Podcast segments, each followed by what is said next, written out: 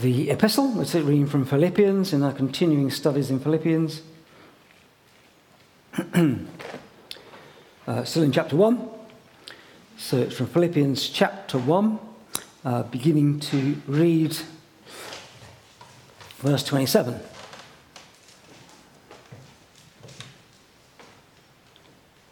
Paul writes, Whatever happens, conduct yourselves in a manner worthy of the gospel of Christ. Then, whether I come and see you or only hear about you in my absence, I will know that you stand firm in one spirit, contending as one man for the faith of the gospel, without being frightened in any way by those who oppose you. This is a sign to them that they will be destroyed, but that you will be saved, and that by God. For it has been granted to you on behalf of Christ not only to believe on him, but also to suffer for him, since you were going through the same struggle you, have, you saw I had, and now here I still have. Here ends the epistle reading. I'm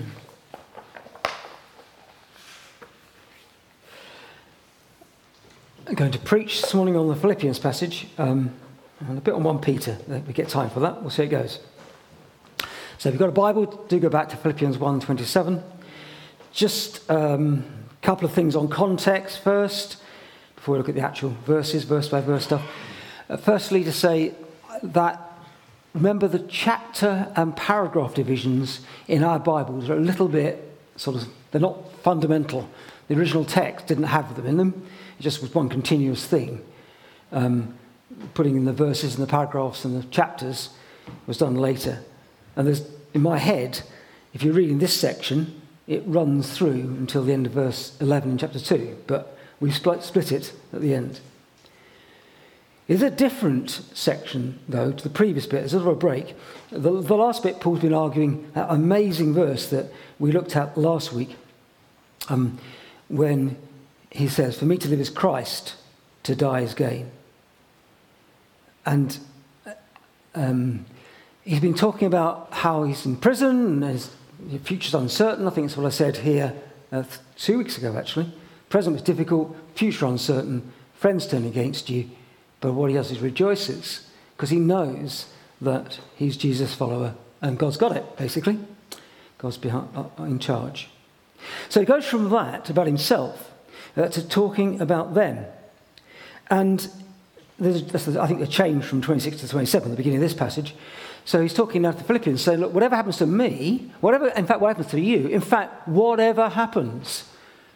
Uh, Laurie's um, at a wedding, his nephew's wedding in France this weekend, so he can't be here. Uh, uh and he would say, you know, whatever means whatever. Right? Whatever happens. Stuff happens. Good stuff, bad stuff. Um, cuddles from my grandson, smash me, It's stuff. Sometimes it's my fault. Yeah, the knee's my fault, Lord. You're right. I just, sometimes I don't act my age and I think I'm still 25 and I'm not. I'm sure the Holy Spirit, when I was praying about it, sort of said, You silly old star, star, star. Some stuff I've got no control over. It happens, just happens to me. It just comes along. Good stuff and bad stuff. Um, and whatever happens, Paul says, whatever, whatever the world throws at you, whatever the context is, whatever happens, conduct yourselves in a manner worthy of the gospel of Christ. What, what, is, in, what is encouraging and what's important for us is, is not the stuff that happens. No one ever promised that following Jesus was going to be easy.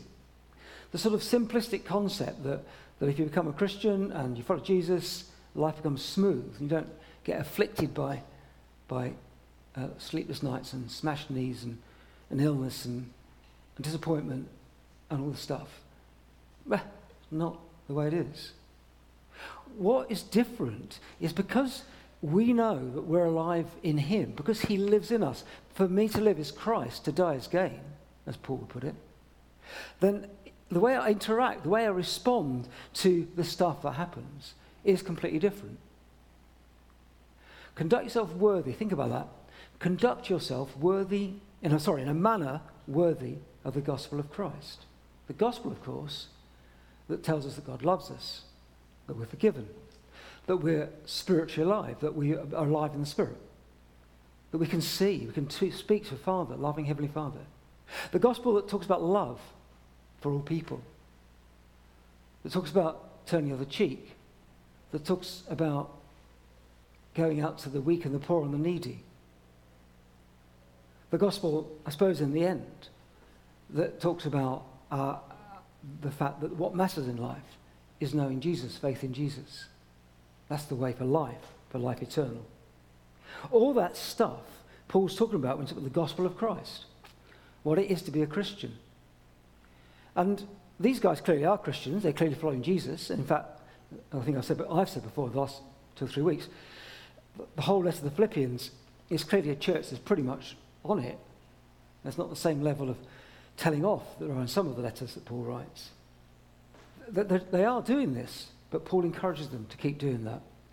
To respond to the things life throws at you in a manner worthy of the gospel of Christ. It's probably, I think, the key verse in a way uh, in, in this thing.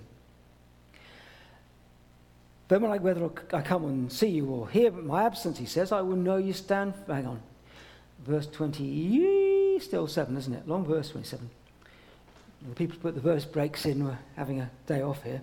Um, I will know that you stand firm in one spirit, contending as one, one man, but one person, for the faith of the gospel. There's a, there's a sort of sense here about, about the unity that's there, the unity that comes from the Spirit. Right? Same Holy Spirit. The presence, His presence in each one of us is what animates us, which gives us life and enables us to be uh, His followers, to see what He's doing, to pray in the Spirit, to see in the Spirit, to respond to what God's telling us to. So when stuff happens, whatever happens, I can say, Lord, what's going on here? And sometimes, you know, it will be just a trial. Yeah. Let's see how you respond to this sort of thing. Sometimes it will be, yeah, this is the enemy at work here. We can uh, bind it, we can speak against it, take authority over it. But it's one spirit.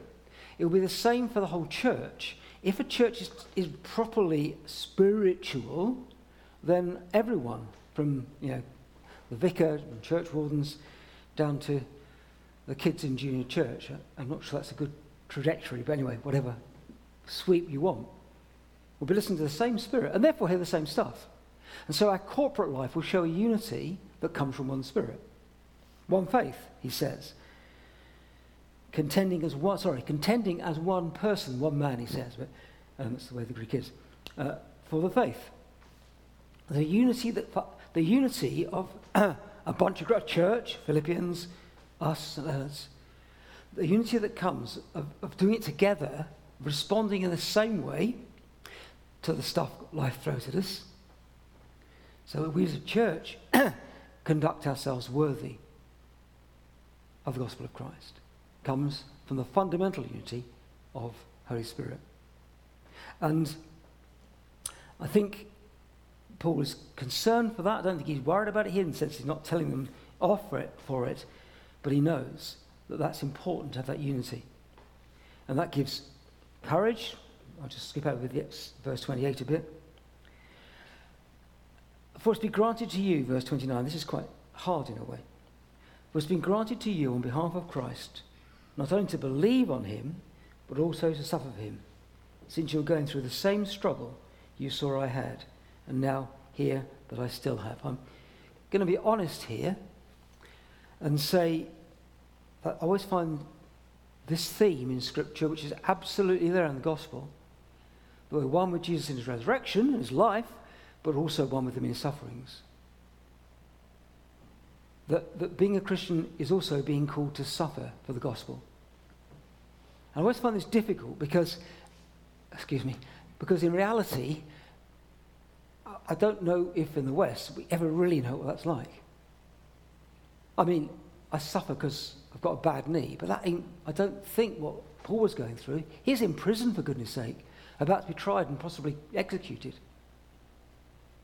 Uh, and there are parts of the world, of course, where that is absolutely the case, where suffering for the gospel means actual, you know, threat to livelihoods, to life, to friendships. because you're a Christian, because you're declaring the name of Jesus. It may be that the West and our country is getting close to that. It may be there are places and times where if I declare I'm a Christian, I do get at least sort of, I don't know, weird looks. You really believe that stuff? Uh, you know, the sort of, are you sure you're sane?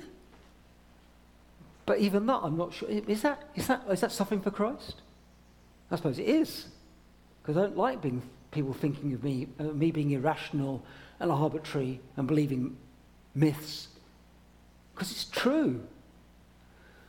But there are places, I think, in our world now where that is, where it's tending.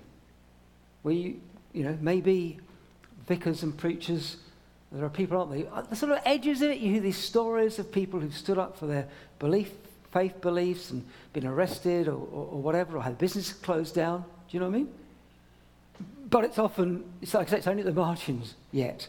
And once that's universal, I expect probably if I stood on a street corner um, in Boys and with a billboard thing and shouted at people, repent for the kingdom of God is here, I probably would be moved on and certainly laughed at. So I was, I put this to me personally. You, you, you may have your own access to this stuff. But like I said, I've always found the theme in the gospel about the fact we're called to follow Jesus and to absolutely be forgiven, to be loved, to have the glory of the gospel, but also to suffer for him. But it's here. Wasn't it quite hard?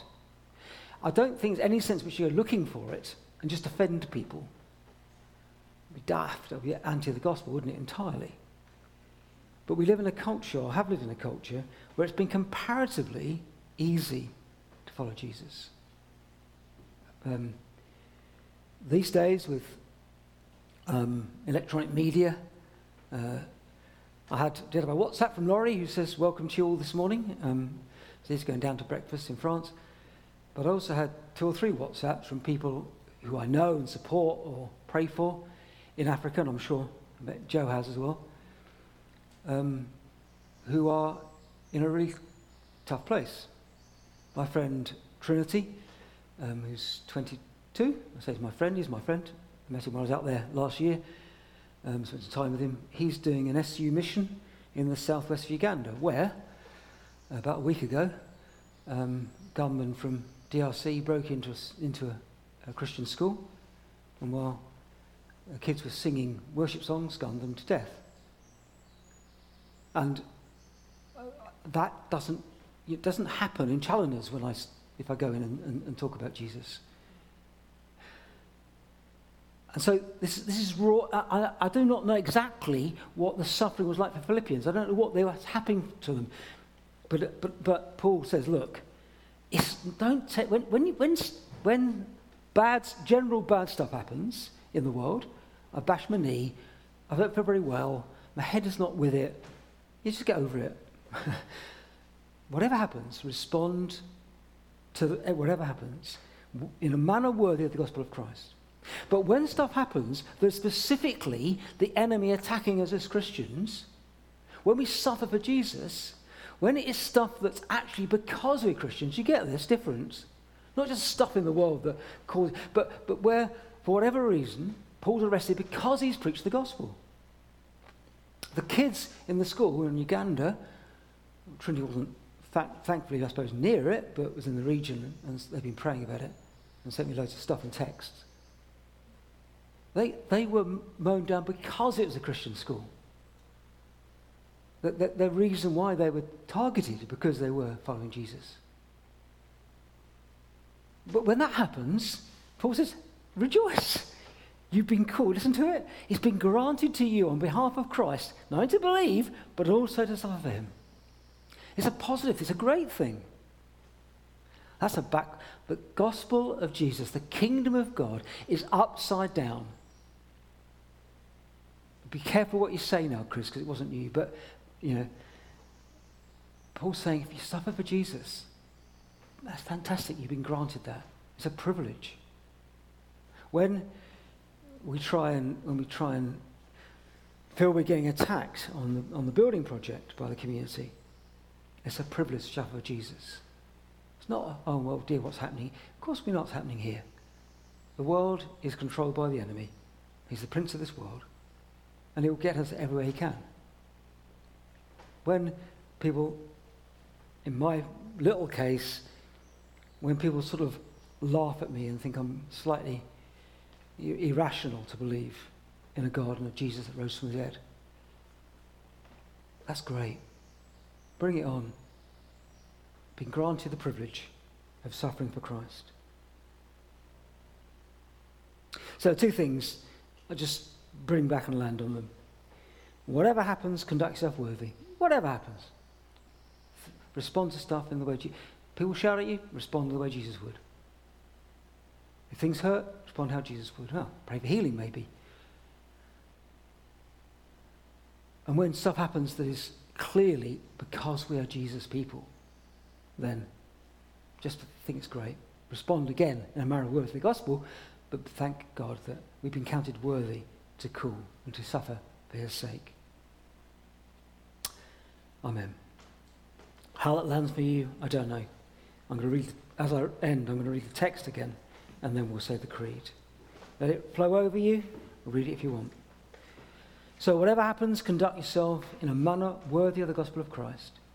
Then, whether I come and see you or only hear about you in my absence, I will know you stand firm in one spirit, contending as one man for the faith of the gospel, without being frightened in any way by those who oppose you, as a sign to them that they will be destroyed, but that you will be saved.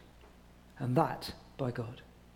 For it has been granted to you on behalf of Christ, not only to believe in him, but also suffer for him since you're going through the same struggle you saw I had, and now hear that I still have. Amen.